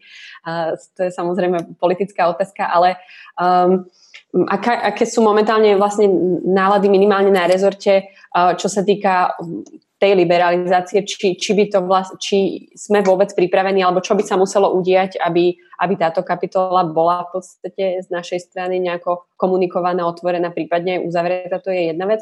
A druhá, možno tak v krátkosti, keby ste mohli načrtnúť, lebo spomínali sme, aké dôležité je samozrejme celý západný Balkán, aký je dôležitý pre Slovensko a aká je to priorita. Čo konkrétne sa ale, kde sa konkrétne Slovensko teda objavuje momentálne v, v tomto regióne, aké konkrétne, možno nejaké projekty, ak by ste spomenuli? Čo sa týka tej vízovej liberalizácie, tak Slovensko dlhodobo razí ten prístup, že pokiaľ jednoducho sú splnené podmienky na ďalší krok, v tomto konkrétnom prípade na vízovú liberalizáciu, tak eh, určite nepatríme tým kraj, k tým krajinám, ktoré by, ktoré by ten pokrok blokovali. A to platí aj v tomto prípade, keď sa aj pozriete mm, na to, ktoré krajiny majú najväčšie výhrady k eh, ďalším krokom, tak to, to nie je skupina krajín, ktoré by neuznávali Kosovo, ale sú to skôr opäť krajiny, ktoré majú výhrady z toho bezpečnostného hľadiska, sú to krajiny, ktoré majú pochybnosti o tom, či tie podmienky boli splnené. Slovensko, pokiaľ, pokiaľ podmienky sú splnené, určite nemá v úmysle blokovať ďalší pokrok v prístupovom procese. My napriek tej pozícii ku Kosovu, ktorá je všeobecne známa, tak Kosovo berieme ako súčasť regiónu a určite nemáme záujem na tom, aby, aby na západnom Balkáne vznikla nejaká, nejaká čierna diera, kde jednoducho Kosovo bude odizolované a nebude môcť e, čerpať v rámci toho to, integračného procesu a tie, tie benefity, ktoré majú ostatní naši partnery. Samozrejme, na tej pozícii sa na teraz nič nemení a jednoducho a momentálne tam ani nevidím nejaký, nejaký apetit na to, aby, aby sa tá pozícia voči Kosovu momentálne menila. Ale Konec koncov to v konečnom dôsledku závisí na parlamente, ktorý stanovil v podstate, zaviazal vládu a ak, ako, ak, akú pozíciu v tomto smere Slovenská republika má. Čiže v tom asi tak. A čo sa týka tých, eh, kde stojíme, respektíve nejaké konkrétne projekty, Slovenská republika Západný Balkán podporuje v podstate dvomi hlavnými spôsobmi eh, v eurointegračnom procese. Jednak eh, tých bilaterálnych vzťahoch, v kontaktoch s našimi partnermi máme expertízu, ktorú vieme zdieľať, sme ochotní ju poskytnúť a partneri to takisto aj využívajú. Ak sa rozprávame o konkrétnych projektoch, tak takou vlajkovou loďou je Národný konvent v Severnom Macedónsku. Je to projekt, ktorý prebieha, prebiehal aj na Slovensku, neskôr aj potom v ďalších krajinách Západného Balkánu. V podstate je to platforma na dialog, na diskusiu o európskych témach, možno práve o tom, čo členstvo prináša, čo je potrebné na to, aby sa krajina stala členom Európskej únie. A je to, je to platforma na to, aby možno aj tá širšia verejnosť eh, dostala informácie, prečo ten prístupový proces vyzerá tak, ako vyzerá a čo jednoducho majú od svojich politických lídrov aj očakávať. Čiže to je v podstate taká vlajková loď, eh, konkrétny projekt. A druhý spôsob, ktorým, ktorým ten eurointegračný proces podporujeme, je v rámci EÚ. Ono to tu už aj zaznelo, že v rámci EÚ tá nálada nie je zrovna najpozitívnejšia medzi členskými krajinami, čo sa týka prístupového procesu. Takisto aj tie dôvody tu boli spomínané.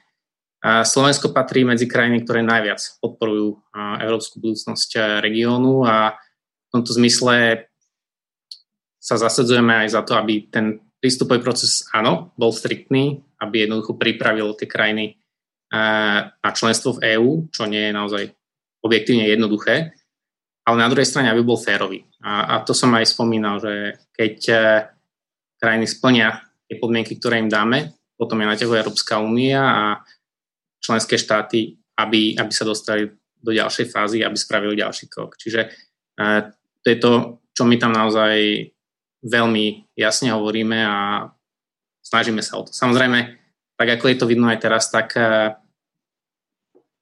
tie rozhodnutia sa príjmajú konsenzom, čiže uh, nakoniec sa na to musíme zhodnúť všetci a to nie vždy je jednoduché a tak ako je to situácia aj teraz, stačí jeden členský štát, ktorý nie je presvedčený o tom, že podmienky boli splnené alebo jednoducho sa snaží nejakú úpravu alebo doplní tam niečo ďalšie, tak, tak vie ten proces pomaliť. Ale Slovensko dlhodobo sa zasadzuje o to, aby, aby ten proces bol čo najdynamickejší a naj, najdôveryhodnejší. To bol koniec koncov aj to bol v podstate najdôležitejšie ciele tej úpravy novej metodológie. Preto, preto sme sa k tomu veľmi radi pridali. Len bohužiaľ zatiaľ eh, sa zdá, že sa to nenaplnilo. Jednoducho tá dynamika zatiaľ o toľko väčšia nie a sa pozrieme na, aj na výsledky včerajšej rady pre všeobecné záležitosti, tak je otáz, otázne, že či tá, tá dôveryhodnosť procesu v takejto situácii stúpa. Uh-huh. Lucia, no, môžem jednu nie. vec, môžem si dovoliť jednu vec povedať na tému Slovenska Jasne, a slovenskej angažovanosti, čo je áno. taký evergreen, ktorý spomínam vždy, keď ma niekto počúva. Uh, pán kolega z rezortu zahraničných vecí ako krásne hovorí o angažovanosti a súhlasím, že Slovensko to deklaruje ako svoj, svoj e, takú svoju dôležitú zahranično-politickú prioritu. Čo je unikátne na Slovensku, že napriek tomu, že máme ľudí, ktorí sú v európskych radoch veľmi angažovaní voči tomuto regiónu, či je to Vlado Bilčík, Mišo Šimečka, či je to pán Kukan v minulosti, či je to minister Lajčák, napriek tomu proste my nie sme, nemáme záujem, nie sme schopní doteraz proste sa na, napojiť na systematické pomáhanie pri, pri odovzdávaní skúseností a tak ďalej. My máme projekty a programy ako TAIEX, Twinning, máme Európsky investičný plán, máme možnosť, aby sa proste Slovensko zapojilo do európskych procesov a pomáhalo cez veľmi dobre financované európske programy a odovzdávalo skúsenosti. A ja proste 5 rokov sa snažím, aby Slováci začali konečne sa tomuto venovať, zatiaľ bez úspechu. Ani Slováci, ani Češi proste nemajú žiaden záujem, očividne, e, sa zapájať do, do, do veľmi systematicky vyrobeného, vyrobených programov na to, aby sa tieto transition skúsenosti a skúsenosti proste s budovaním či už ekonomických inštitúcií, demokratických a tak ďalej, aby sme to robili. Čiže pán kolega, super, že myslíte, že to robíte, tak to robte viac a robte to za európske peniaze a oveľa masívnejším spôsobom. To len ako mhm. výzva do, do, Kanale, do budúcnosti. Nech sa, nech sa páči, môžete reagovať. Um, ja nechcem zachádzať príliš do detailov. Jasné, ale chápem, že je to aj, aj politická otázka. Ten záujem tam je, ale ono to v konečnom dôsledku stojí aj padá na, na kapacitách. Takže uh, samozrejme záujem tam je, ale uh, nie, nie je to možno také jednoduché, ako by sa mohlo zdať na prvý pohľad. Uh-huh. tak držím palce, ne, ne, nechám to takto. Um, máme už iba 5 minút, tak, eh, tak eh, aby sme to uzavreli. Uh, hovorili sme o, o tom, že domácu úlohu veľkú má pred sebou samotný Balkán, ale aj samotné členské štáty.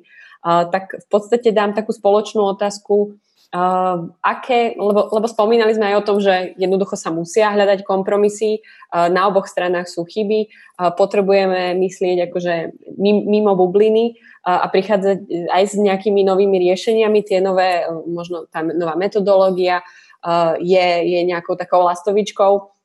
Um, prečítam aj otázku, ktorú sme v tejto súvislosti dostali. Viete si predstaviť, že by k ďalšiemu rozširovaniu že by ďalšiemu rozšíreniu že by, že by ďalšiemu rozšíreniu nepredchádzali isté zmeny v rozhodovacích procesoch vnútri samotnej Európskej únie, e, to je v súvislosti s tým. Tak taká otázka, aká by bola podľa vás e, možno tá, tá vízia kompromisov do najbližších mesiacov a, a, a možno aj rokov, aby sme sa teda naozaj už, už posunuli, lebo viackrát sa to hovorí, ale tie, tie aktivity sú, sú rôzne. Tak začneme e, opäť e, pánom Bielčikom a už e, tak, aby sme to uzavreli vlastne. Ďakujem vám pekne, veľmi stručne veľa tu odznelo a možno pár vetami aj zareagujem, ale aby som dal takú naozaj širšiu odpoveď na tú vašu otázku. Podľa mňa to, ten prívlastok strategický, on, on nie je prázdny, ale my ho musíme naplniť. A musíme ho naplniť práve preto, lebo aj tá politika na tom západnom Balkáne, a Mišo Šimečka, keď hovoril o tom Albánsku, to je, to je príklad par excellence, politika je o taktike. To je o tom, že či zajtra som živý politicky alebo nie som živý. A, a to je spôsob, ako sa uvažuje dnes v drve väčšine prípadov na Západnom Balkáne. A pokiaľ my uh, nedáme uh, aj s uh, našim strategickejším prístupom a politickými odkazmi, ktoré budú jasné jednoznačné uh, politickým hráčom v tom regióne väčšiu nádej na to, že nemá zmysel robiť len rozhodnutia, ktoré sú taktické, ale sú aj strategické a sú v niečom aj nákladné, uh, tak tá zmena bude veľmi, veľmi ťažká. A to sa týka každej krajiny v tom regióne. Uh, takže to si myslím, myslím, že, že, že skúsme, skúsme naozaj byť v tomto strategickejší. Treba si povedať, že uh, ten politický západ bol vo vzťahu ku nám veľmi, veľmi strategický, keď sme tu mali 4 roky Mečnerovej vlády v 90 rokoch a oplatilo sa to. Uh, takže robme strategické rozhodnutia, ktoré sa pozrú za horizont toho, čo nás čaká zajtra a myslím si, že budeme mať viac aj strategicky rozmýšľajúcich partnerov v regióne, lebo dnes ich žiaľ nemáme. To je podľa mňa že úplne najzásadnejšia vec, ktorú potrebujeme začať robiť, ak chceme, aby to rozšírenie malo budúcnosť.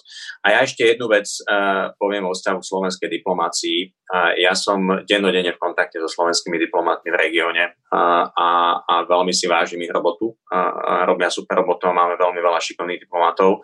Naša diplomácia v Bruseli vo vzťahu k Balkánu je takisto veľmi, veľmi fajn. Roz rôzne inštitúcie na rôznych úrovniach, takže to chcem len tak skomentovať všeobecne. A, a súhlasím s tým, čo povedala Katka Maternová, že potrebujeme sa oveľa lepšie zamyslieť nad tým, ako vieme a môžeme využívať tie e, ďalšie, najmä ekonomické príležitosti na to, aby sme naozaj tú diplomáciu podporili v praxi. A tam si myslím, že môžeme a mohli by sme robiť aj viacej a, a, a beriem to ako aj inšpiráciu pre svoju robotu. Chcem len povedať, že Národný konvent má cvenk všade na Balkáne. A ja som uh, bol e, súčasťou toho projektu ešte v mojich predchádzajúcich pôsobeniach v rámci Slovenskej spoločnosti pre zahraničnú politiku a ten export, naozaj uh, export SFPA v spolupráci s, ďalší, s ďalšími inštitúciami funguje. Funguje stále v Srbsku napríklad, kde funguje už 15 rokov, čiže to nie len o jednej krajine a funguje aj inde a, a, a je dobré sa k nemu vždy prihlásiť a, a hlavne ho využívať preto, aby sme tú politiku rozšírenia naplnili skutočne zmysluplným obsahom. Takže vďaka aj za túto príležitosť a dúfam, že to nie je posledný krát, kedy máme takúto debatu, lebo myslím si, že ich potrebujeme mať, mať viacej. A pozdravujem všetkých eh, do Bruselu aj, aj do Bratislavy. Ďakujem pekne. Obdobná otázka pre Michala Šimečku, vlastne taká tá vízia do budúcna, ale možno taká konkrétnejšia, aktívnejšia, čo, čo by ste možno chceli vidieť. Áno, tak podľa mňa v prvom rade, to teraz krátkodobo hovorím, tak treba čo najviac uh, maximálne vyťažiť z nemeckého predsedníctva, uh, to znamená od teraz do konca roku. To sa týka aj teda tej medzivládnej konferencie, alebo teda otvorení prístupových rokovaní s Macedónskom, Severným Macedónskom. Ja verím, že teda nemecké predsedníctvo naozaj ukáže, um, prečo do neho bolo vkladané to, toľké očakávania, toľká nádej a že, a že sa to s Bulharskom podarí urovnať a nakoniec toto, tomuto sa dá zelená to je dôležitá vec, lebo, lebo naozaj, a už to tu aj bolo povedané, že tam sa treba akoby hýbať stále dopredu, to je, je to hrozné kliše, jak s tým bicyklom, že keď, keď sa nehybete dopredu, tak spadnete. A, a v tomto naozaj o, tom, o tej politike to rozšírenia to platí, že, že, že potrebujeme mať, nemusia to byť všetky krajiny naraz, ale potrebujeme tam vidieť nejaký, nejaký aj tie krajiny potrebujú vidieť, aj, aj tí podporovatelia rozšírenia v rámci Európskej únie. Dôležitý signál, aby sme sa posunuli dopredu. Ja dúfam, že na jeseň sa to stane. Potom teda budú, však budú aj tie voľby v Albánsku, tak mňa dúfam, že budúci rok už obidve tieto krajiny um, budú vlastne mať otvorené a budú začína, zača, začnú už uh, vyjednávať o vstupe z Európskou úniu. To bude dôležitý, dôležitý posun.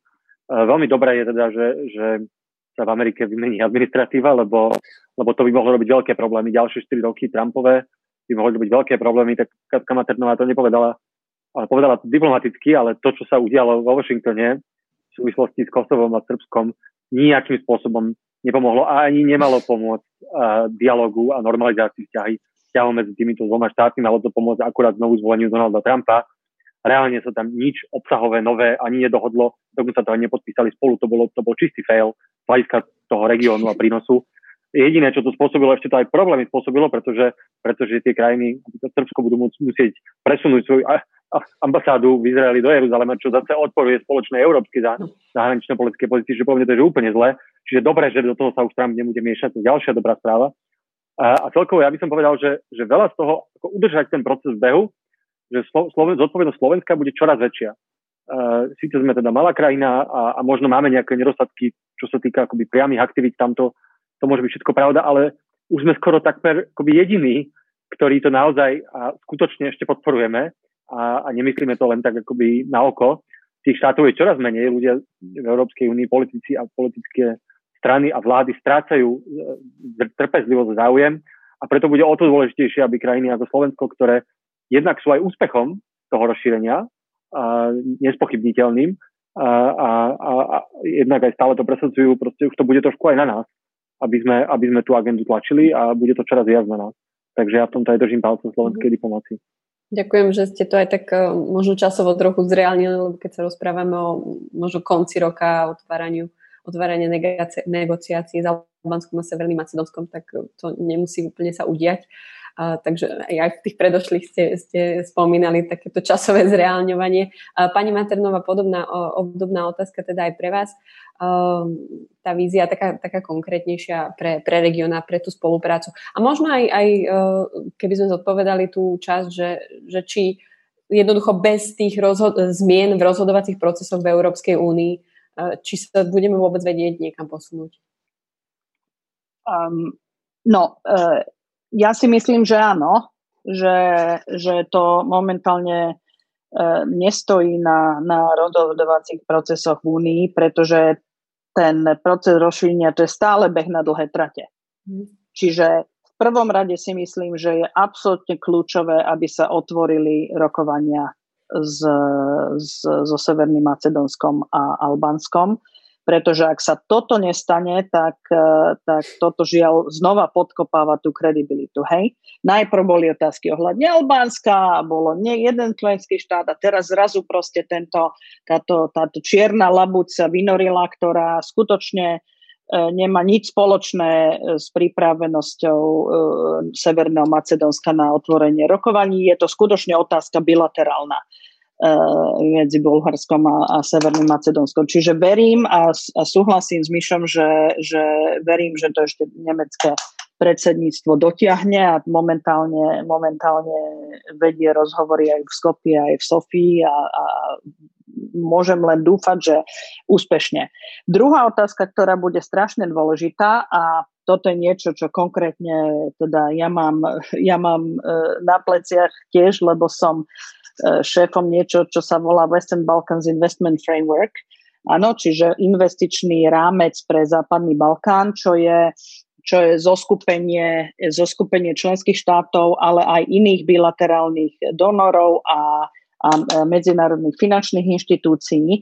A to je platforma, kde debatujeme o reformných prioritách e, a investíciách do konkrétnych, do konkrétnych projektov. A práve toto je platforma na to, aby sa investičný plán pre Západný Balkán e, implementoval. A to si myslím, že je absolútne kľúčové, lebo na čo ľudia v regióne budú reagovať je na to, čo majú v peňaženke a to, že či sa im ľahšie žije a či majú lacnejšiu elektrínu a či môžu, či môžu e, lepšie fungovať. Čiže ja si myslím, že tá investícia do prosperity e, Západného Balkánu je, je rovnako dôležitá ako, ako aj napredovanie v tých rozhovoroch a toto je niečo, čomu teraz budeme venovať veľmi veľkú pozornosť a verím, že sa teda zapojí aj Slovensko do, do, do týchto procesov. Pani Maternová nahrala loptičku. Pán Kadvan, uh, možno aj taká po, teda vízia zo slovenskej strany uh, pre, pre nejaké konkrétne kroky. Nech sa páči. Čo sa týka nejakých zmien povedzme, inštitucionálnych smerov do budúcnosti v súvislosti s rozširovaním, tak ono to konec koncov zaznieva z francúzskej strany, že predtým, ako ďalší členský štát vstúpi do EÚ, tak EÚ by mala prejsť reformou. Samozrejme, čo si pod tým predstaviť, to už, to už je možno na širšiu debatu, ale jednoducho je jasné, že keď sa EÚ bude rozširovať, tak potrebuje urobiť určité zmeny. Na druhej strane, ak sa bavíme o nejakom krátkodobom, prípadne strednodobom horizonte, tak, tak si nemyslím, že to prepájania, rozširovania a inštitucionálnych zmien je nevyhnutné, pretože boli sme 28 štátov, teraz sme 27, ukázalo sa, že to aj s 28 vieme zvládnuť. A keď sa pozrieme na to, kde stoja jednotlivé kandidátske krajiny, tak je jasné, že uh, najlepšie na tom Čierna hora, ktorá ešte stále má náskok pred Srbskom, čiže ak by aj k nejakému rozširovaniu aj v tej krátkodobejšej perspektíve ideálne prišlo, tak jednoducho nebude to nejaký balík uh, veľa krajín, alebo je to jedna, možno dve krajiny. Čiže nebude to taký, taký výrazný skok, ako to bolo v roku 2004, keď z 15 členských štátov sa stalo 25 a to musíme naozaj priznať, že to bolo z hľadiska heterogenity EÚ aj z hľadiska tých inštitucionálnych záležitostí naozaj veľký šok. Čiže ja by som to v tomto smere nejak neprepájal a ukázalo sa, že 28 členských štátov vie fungovať. Samozrejme v tom dlhodobejšom horizonte áno, na mieste je otázka, ako spraviť fungovanie EÚ efektívnejším a presne o tom má byť aj konferencia o budúcnosti Európy, čiže ja by som to vedela asi takto. Ďakujem za, za toto pripomenutie a aj, aj za túto pozvánku. Veľmi pekne všetkým ďakujem uh, za, za, dnešný, za dnešnú debatu. Veľmi rýchlo nám to zbehlo a trošku aj uh, sme už cez čas, ale uh, myslím, že to bolo veľmi zaujímavé a dúfam, že sa určite budeme teda tomu venovať aj do budúcnosti. My v Euraktive určite verím, že teda aj naši sledovatelia aj, aj a samozrejme určite aj naši panelisti. Ešte raz ďakujem europoslancom Vladimirovi Bilčikovi a Michalovi Šimečkovi za, za príspevky Kataríne Maternovej, zástupkyni generálneho riaditeľa Európskej komisie pre susedskú politiku a rozširovanie. Ďakujem. Rokovanie o rozšírení. Ďakujeme. Pán Petr Kadvan z odboru juhovýchodnej Európy a turecká ministerstva zahraničných vecí. A samozrejme kancelárii Európskeho parlamentu na Slovensku za podporu a teda za, aj za zorganizovanie, za pomoc organizovaním a pri tomto evente. Pán Senrek, ešte raz ďakujeme. Uh, veľmi, myslím, že to bola veľmi zaujímavá diskusia. Budeme sa tešiť na tie ďalšie. Uh, pekný deň ešte prajem. Ďakujem, Ďakujem pekne, majte Ďakujeme sa. veľmi pekne za pozvanie. Čaute všetci. Ahojte. Ahojte.